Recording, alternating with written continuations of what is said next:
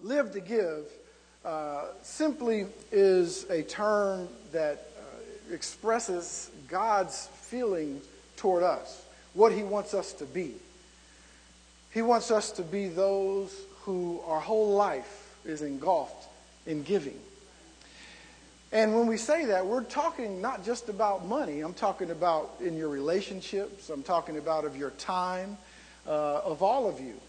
And why we say this is because we as Christians should give in every, every area of our life. Why we can say that is because we know that uh, as Christians we say, well, I, I want to be like God. How many would say, I want to be like God? I mean, I would think you would say that if you're a Christian. I want to be like Him. And, uh, but if you want to be like Him, the first thing you have to understand about God is that God is an absolute giver. We know it from the most famous and recognized passage or verse of scripture not only in the church but all around the world. John 3.16 says that for god so loved the world that he gave god is a giver he's an ultimate giver and so that's where he's trying to get us to be he wants us to be givers of your life givers we want to be we want to be givers of compassion givers of grace givers of forgiveness. Uh, we just want to be a blessing to people. And when you're a blessing to others, they're a blessing to you. Here's the issue, and this is what we're going to talk about today, is God really needs to do a work in our heart in this area, in this area of giving. I'm, again, I'm not just talking about money, but I'll show a little bit today of how money affects every area of our life. It's the one thing that we hold on to the most and the, mo- and the and tightest. Come on even more than our time. But it's not just that, it's every area of our life. And, and listen, we are born takers and born again givers. We're born takers and born again givers. How can I say that? Because think about this. Have you ever had to teach your kids to be selfish? Did you ever need to be taught to be selfish? Come on. You don't have to teach them to be selfish, they come out that way. David said, I was born in sin and shapen in iniquity. So we come out takers. Come on, takers. Think about a baby, right? And children and toddlers. We're, we're born takers, but we're born again givers. If you have your Bible this morning, I want you to turn to a couple of passages of Scripture. If you have your electronic Bible, just go to the first one because you can get to the second one quickly.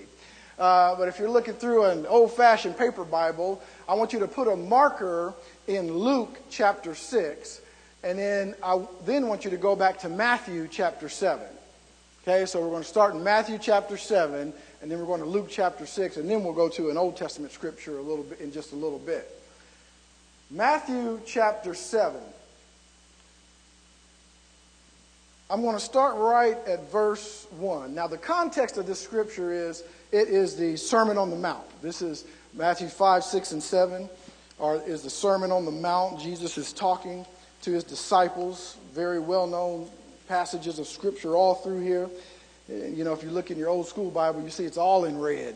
It's 5, 6, and 7. Jesus is talking. And so, uh, chapter number 7, if you look right at the beginning. Now, when I read this passage of Scripture, it's just these first two verses. Let me, listen uh, to what Jesus is saying, okay? He says, Judge not that you be not judged. Right? For with what judgment you judge, you will be judged. And with the same measure you use, it will be measured back to you. Okay, just the first two passages of Scripture, first two verses of Scripture. I want to do something. I want to read that again, just so we're on the same page. And I want you to, uh, I'm going to emphasize some words in here, and I want you to see if you might know what the context of this scripture is, what, G, what the subject of this whole scripture is, okay? See if you can pick it out. It might be kind of hard, you might have to listen a little bit, but see if you can pick out the context of this scripture, okay? So we'll be on the same page, okay? So I'm going to emphasize. Judge not that you be not judged. For with what judgment you judge, are you kind of starting to get the idea of what the context might be? You will be judged. What do you think the context of this passage is? Judging, right? Would you say that? Judging? You would say the context is judging. Okay. We're going to go to another passage of Scripture. This is the Sermon on the Mount, and uh, it's also recorded in Luke. Matthew, Mark, and Luke are the synoptic gospels, meaning that they're the same, okay? But here's, before we go to that verse of Scripture, I want to just bring something else out. Before you put Luke up, before you put it up there, before you put it up, I, I just want you to, I want to bring something out in Matthew, okay? Listen to the, the first phrase in Matthew chapter 7. Judge not that you be not judged. Say that. Judge not that you be not judged. Okay. And then in verse 2, for with what measure you use, it will be measured back to you. Say that. For with what measure you use. Okay, we got those two. Now turn over to Luke. This is the same, I'm doing this for a reason, same, same passage of scripture. And I want you to follow, follow with me now, okay? I know you, you, you have a tendency to just read all the way through. But just look at, in verse 37, look at the first line in there. Judge not, and you shall not be judged. Stop right there, right? That sounds like the very first line in Matthew chapter 7, right? Judge not, that you be not judged. Go down to verse 38, the end of verse 38.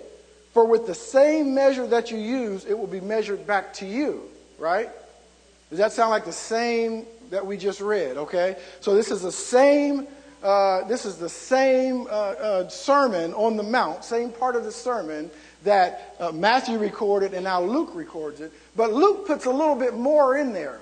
And I don't know if it's because maybe Luke was a doctor and maybe they couldn't understand his writing and they just added in there what they thought he was saying. I don't know. Uh, but what I do believe is that uh, uh, they all have a unique perspective on the same events and that all scripture is inspired by God and by the Holy Spirit. And so Luke gives us a little bit more. So let's go back up to verse 37. Uh, Judge not, and you shall not be judged.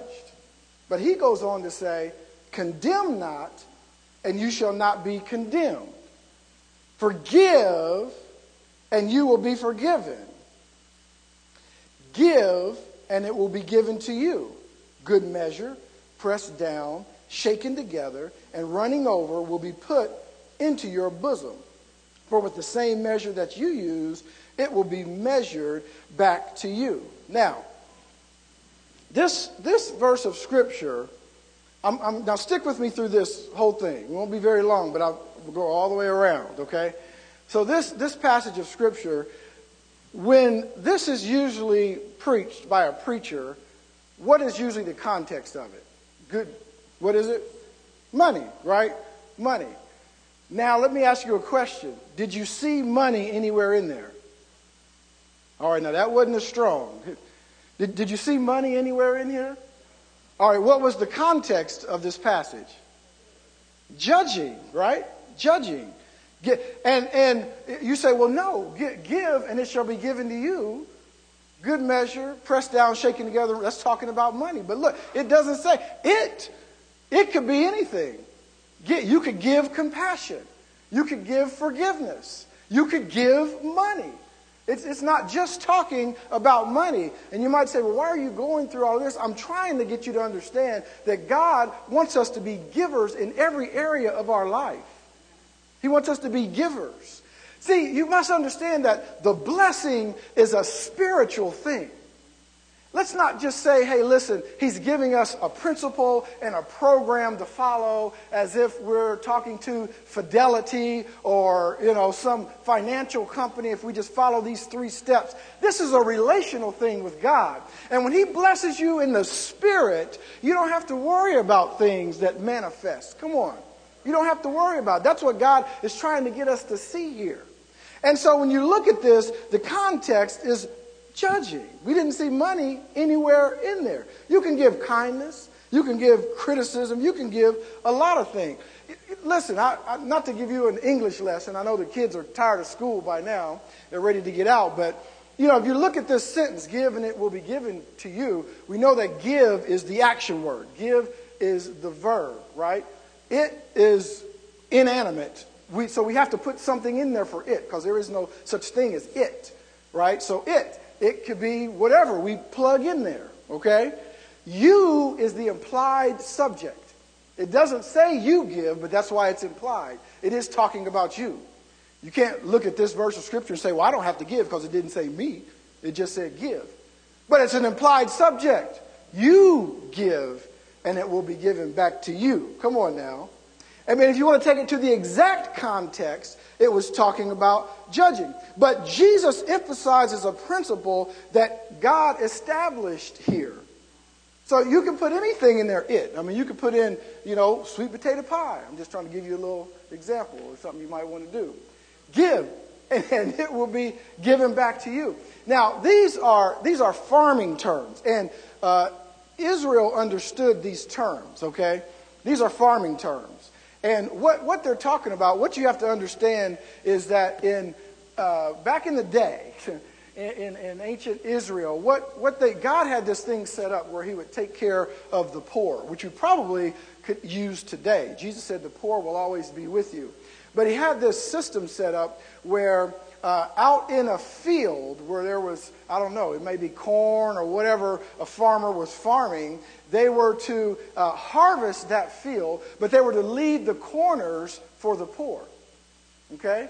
So if you were poor, you could go there and get what's left over in the corners for yourself. That was a system that God had set up. And uh, now think about this. Here's, here's what these terms are. T- here's why uh, Jesus uh, referenced these terms is because if you are a, let's say, if you're a worker working in the field for a farmer, and you go out there with your basket, think about how you're going to fill your basket up. You work for, let's say, a denarius a day, so maybe a dollar a day.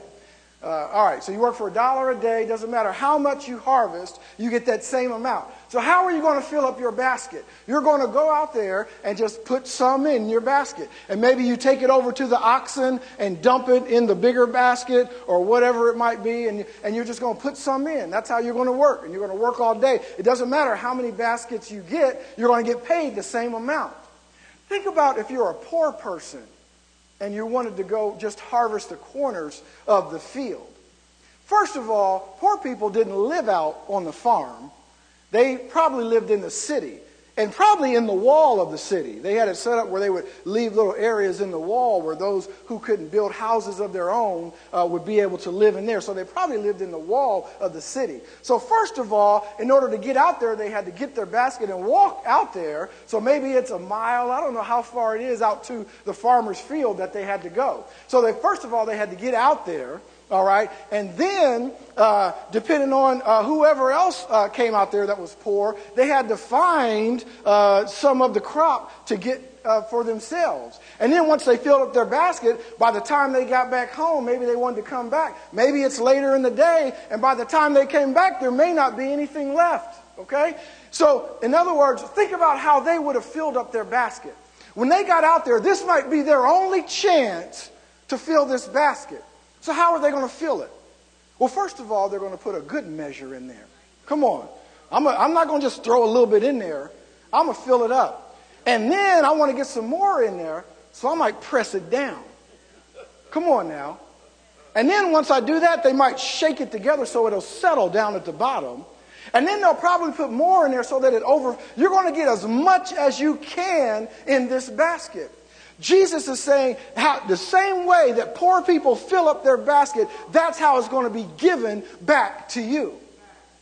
God is a multiplier. Come on. He doesn't just give a little bit. You gave me a dollar, here's a dollar ten. No, he's a multiplier. Come on. Now, let me tell you something about that. That is a great verse. That's a great verse when you think of it in that context. Give, and it shall be given to you. Because if you think about it, if you're a giver and you give money, listen, God promises to take care of you. If you're a giver and you give compassion, He will take, if you give forgiveness, listen, you don't have to worry about it. You will be forgiven. But it can also be a terrible verse. And I say that because it depends on what you give. I mean, if you give judgment, that's what you're going to get back. But look at how he throws it in there. You give condemnation, you'll get condemnation back. But look at how he, he puts it in there. You're not just going to get it back, you're going to get it back good measure. You're, uh-huh, you judge, you're going to get judgment back. Good measure. Press down. You condemn people, you're going to get condemnation back. Good measure. Press down, shaken together, and running over. Come on.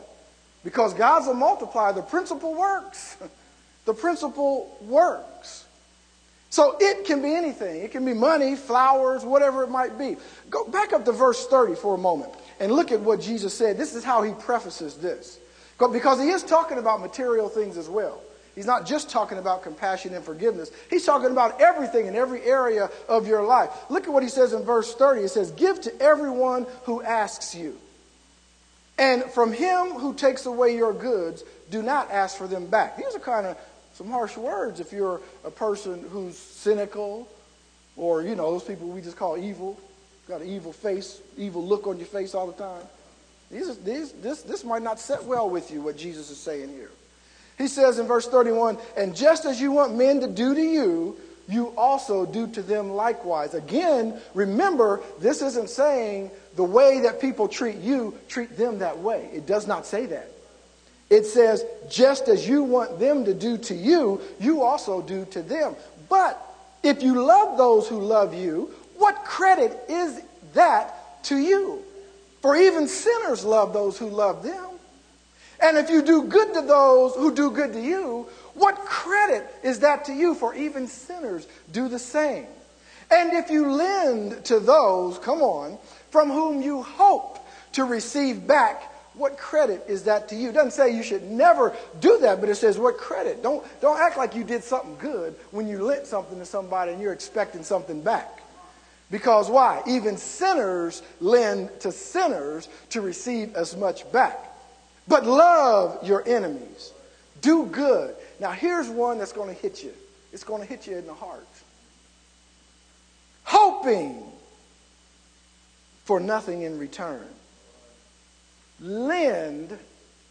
Who lends hoping for nothing in return? Who does that? Jesus said you ought to. Lend hoping for nothing in return, and your reward will be great. And you will be sons of the highest, for he is kind to the unthankful and evil. Lend, hoping for nothing in return. Here's the thing about that scripture I would rather be blessed by God than to lend to you and hope that you bless me back a little bit more. Because God knows how to bless. Now, let me say one other thing about this before we just go to our Old Testament scripture here. And that is this. Most of the time, when this is, when this is preached, give and it shall be given to you. A good measure, pressed down, shaking, shaken together, shall, shall men give unto your bosom. Most of the time, when this is preached, I believe that many people receive this, but they don't receive the revelation that God wants them to receive. They receive a different revelation. I, I could just see God now sitting up going, Oh, that was a great message. My people really got the revelation today of getting. That was a great message that that preacher preached on getting. That's why God has to deal with our heart in this area. Because he says, lend hoping for nothing in return. Now, I'm going to show you something in Deuteronomy when we get over there in a minute that you don't have to see. And when you hear stuff like that, you think it's some uh, poverty message. Oh, I'm just. No, no, no, no, no. no, our Father owns cattle on a thousand hills. And he, he, I would rather be blessed by God because God made all the money. And God has all the money. He has all the resources. Come on. He created the resources. He created the machines that make the resources. He gave men and women the ideas to come up with everything. Uh, he is the source. Come on. He's the source. And so, no, we're not talking about some poverty mentality here, but we're talking about a heart issue. He first has to deal with your heart because you have to understand. See, God just doesn't go around blessing uh, uh, over and abundant uh, over and abundantly people who are not givers.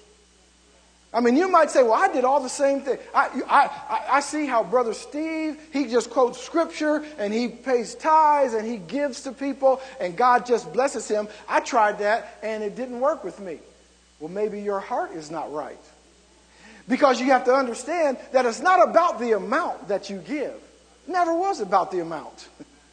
God has everything. He'll bless you. Come on. He'll bless you cra- crazy, bless you. Come on. So it's not about the amount, but it's about your heart. That's what God wants. God wants hearts. And so if you lend hoping for nothing in return, uh, and, and you have that type of attitude, God has no problem blessing you. Because he's able to do, come on, somebody, exceeding, come on, above all you can ask or think. That's not in the, that's not in the Bible for nothing. Come on. But if your heart's not right, he has no reason to bless you.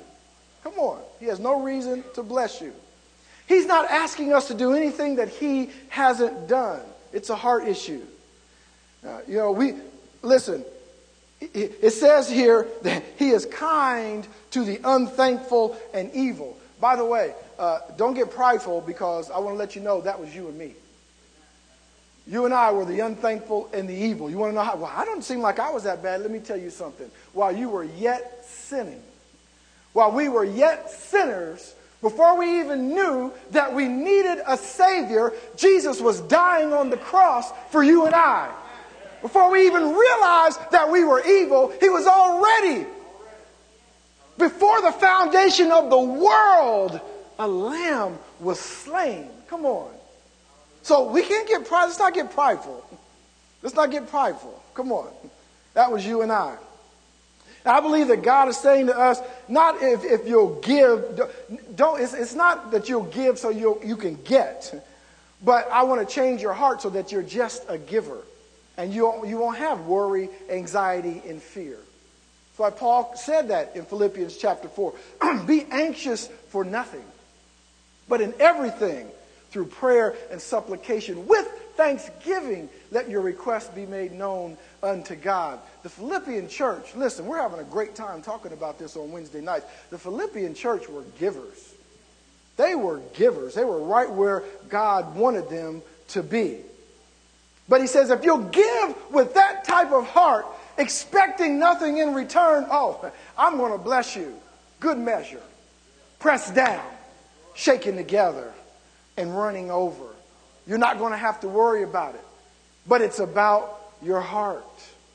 And I believe God related this even from the beginning. Turn back to Deuteronomy chapter 15. This, what we're talking about is it's a heart issue. We're talking about live to give and God changing our heart God changing our heart to be givers, to be live a life of giving.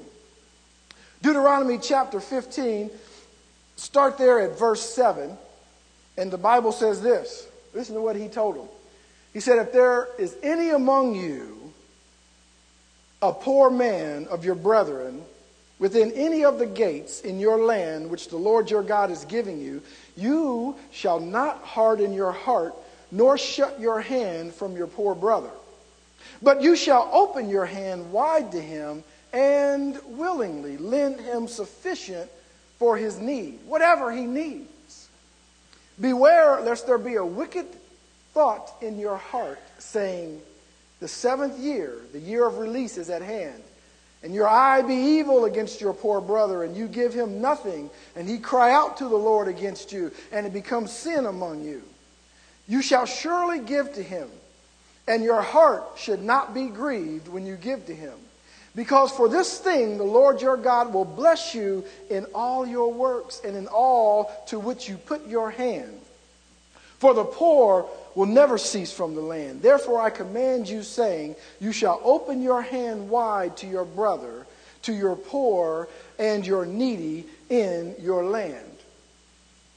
I believe that this relates to us today. He was talking to Israel back then, I know. But I believe that this relates to us, and God is speaking to us. Here's the, here's the backdrop of that without reading the whole chapter, and, and you can do that, read all of chapter 15. Uh, it, it, back then, tell me how many of you would like this uh, system to still be in place. The seventh year was called the year of release, so all debts were canceled. Come on now. I know that, that, that ought to get an amen. Seventh year, you go six years, seventh year, all debts just simply canceled. They were just canceled. It was just called the year of release. I know I'd like to go back to that. Come on. So that's sort of the backdrop, and that's why God is saying all these things. But there's four things quickly in here uh, I believe that uh, we can really extract to apply to our life if we want to be give, if we want to live to give. Not not not acts. We want to do acts of service and acts of kindness, but that ought to be uh, birthed out of a grateful heart, out of a heart. Come on, once our heart is changed, we can't do uh, kind acts in order to be a good person. That's why it's sometimes difficult to judge people by what they do. You can see people give and say, well, that's a great, uh, a great person. That's just such a nice person. They might not be a nice person. And I, I've probably said this maybe a hundred times uh, over a few years, but I'll never forget. Uh, Jody uh, taught us, uh, the, she gave a, uh, a lesson to our worship team years and years ago, and it, it has stuck with me in my mind, in my heart, Jody, all those years that you can be a self centered person and not be a selfish person. You can be a giver, you can do things for people, but you can be so self centered because I want people to look at me and see what I've done. God doesn't bless that either. Just because you gave, He wants your heart. He wants your heart. So the first thing God is telling us here is we need to deal with a selfish heart. We need to deal with a selfish heart.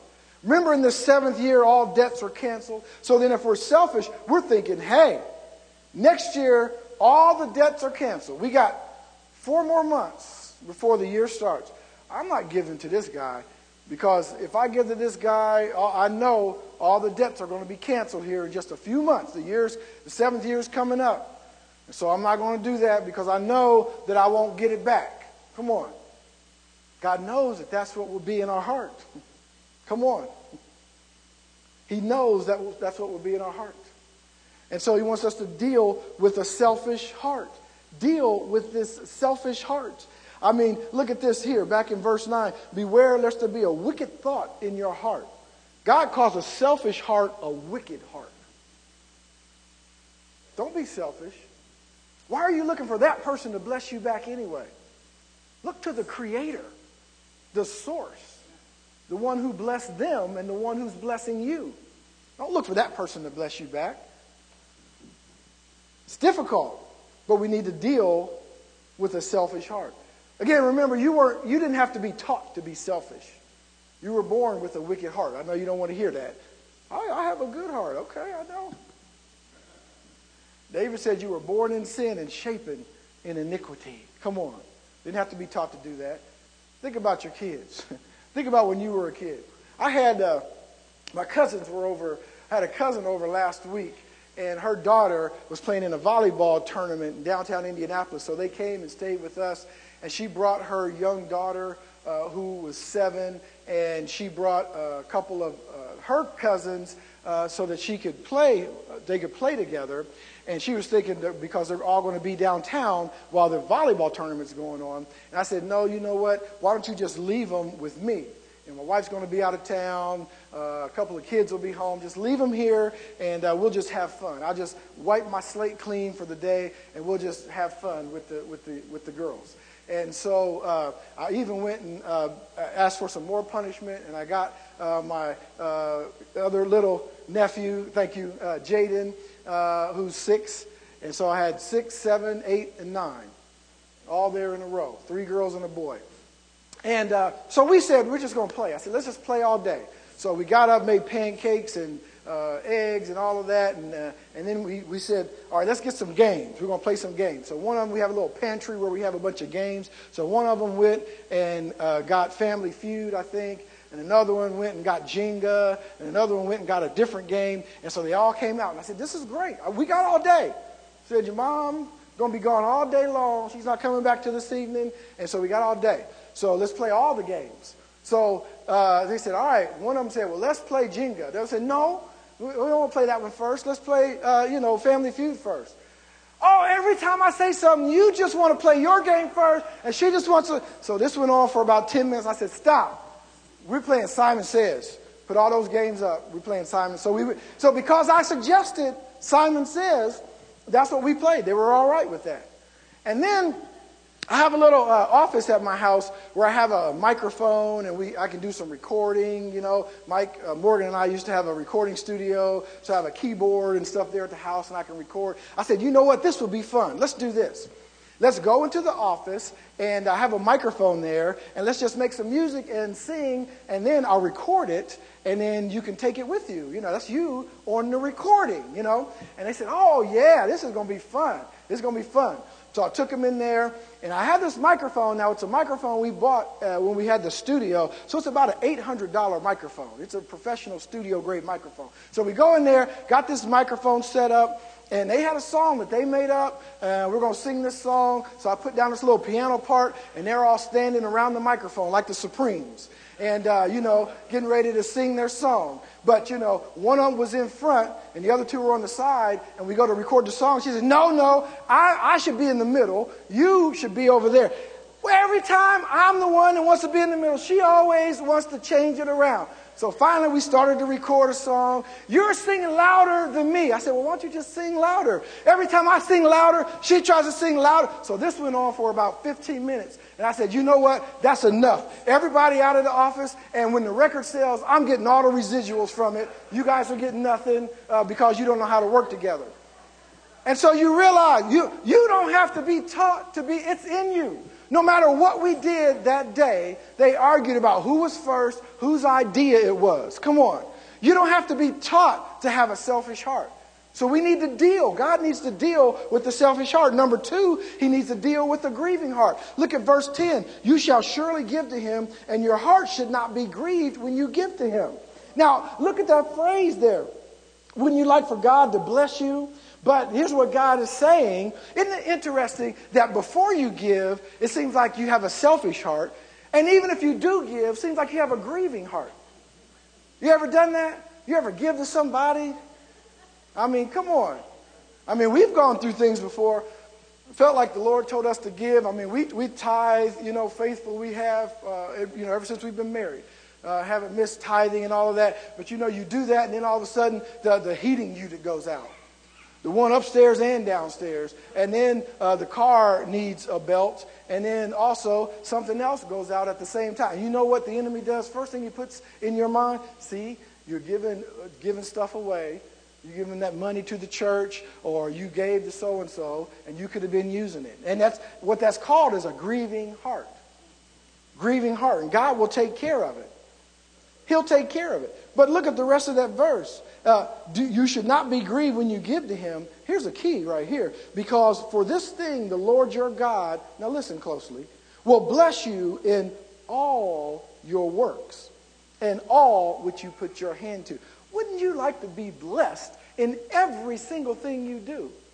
Man, I just can't, I just can't go wrong. I mean, I, I go down to the bank and I, I thought I had $10 in and they tell me you got $27. I mean, everything I do. I went to buy the tickets, and I thought they were going to be $30, and the tickets were only $14. I mean, just everything you do. Come on. That's what the Bible says. He said, I will bless you uh, in all of your works and all that you put your hand to. I'm going to open a business. It's just blessed. People coming in, it's overflowing. I don't know about you, but I would love to live a life. Come on. Where the blessing, which is spiritual, overflows and manifests to you. What does that mean? Not, not every, nothing will ever come against you, but I would love to live that life. So doesn't mean things won't come against you. Because there was a storm, Jesus just walked on the water, that's all. It wasn't like there wasn't a storm. There was a storm, but Jesus just walked on through it. Told Peter to come on too. So there'll be storms. It's not that. It's not that he takes away storms, but you have the anointing and the blessing on you. When Paul was on the ship, come on, and uh, that thing got torn apart by that storm, Euroclydon. Listen, uh, because Paul was on the boat, sinners got saved from that situation. Wouldn't you love to be that person? Come on. But you can't go around saying, yeah, I'm that person. Yeah, y'all know y'all saved because of me. You'll never be that person being that way. Come on. I know it's paradoxical, but it's the thing. You got to have a right heart. You have to be able to give, not ex- hoping for nothing in return, because when you do that, you're blessed in everything that you do. Isn't that interesting? That's how God works. Number three, we need to develop a generous heart. Develop a generous heart. Verse 14, you shall supply him liberally. Liberally, that's not politics. That just that means over and abundant. Come on. From your flock, from your threshing floor, and from your winepress, from what the Lord your God has blessed you with, you shall give.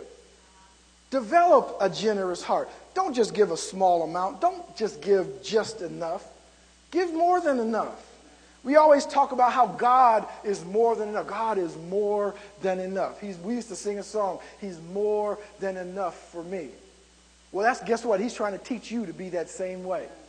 He's trying to teach you to be more than enough, over and above. Over and above. And lastly, we need to develop a grateful heart. Verse 15, you shall remember that you were a slave in the land of Egypt and the Lord your God redeemed you. Therefore, I command this thing to you this day. Verse 16. And if it happens that he says to you, I will not go away from you because he loves you in your house, since he prospers with you. Come on. God is saying this. Now, look, I know, you know, I'm blessing you now, but don't get high and mighty. Remember that you are a slave, and you need to be grateful in everything that you do. Every area of your life you need to be grateful. We need to develop a grateful heart. Listen, we're talking about things here where God wants to bless us. In fact, he, in fact, he has the blessing for us. But I think that a lot of times we just look at it the wrong way. See, we're, we're looking for the material thing. We're looking for uh, the, the blessing. As, as I said before, you know, the car, the house, that's not the blessing. The blessing is spiritual. That's a result of the blessing. Come on. That's an overflow from the blessing. And so we don't have to look for those things. But if you would press in, God says, Seek my face while I may be found. If we're able to do that, if we're able to press in to his presence, come on. Uh, but seek ye first the kingdom of God and his righteousness. All these things will be added unto you. God is a blessing God. God's not a poverty mentality God. God's not a God. God's not a God that would say, go up the rough side of the mountain. I mean, I know some days things are rough, but you don't have to look forward to going up the rough side of the mountain. God wants to bless you. Come on. And if, it's not that the rough side of the mountain is not there, but it ain't going to be rough when you go up it. You're going to make it up. You're going to make it up. You know what this takes from us to allow God, and I'll say this and let you go. This to allow God to develop our heart, to allow God to deal with our heart, it's going to take discipline from us. It takes discipline. It takes you pressing into his presence. It takes making him first in your life. It takes you giving time to him when you want to give time to other things. It takes you developing a heart that says, I, I may not have much, but I'm still going to tithe. Come on now. I'm saying that for you. God, God has everything. He doesn't need anything. I'm saying it for you. It takes you, listen, listen. You can endure the pain of discipline or the pain of regret. You're going to endure one or the other. And the kingdom is taken by force, and the kingdom is within you.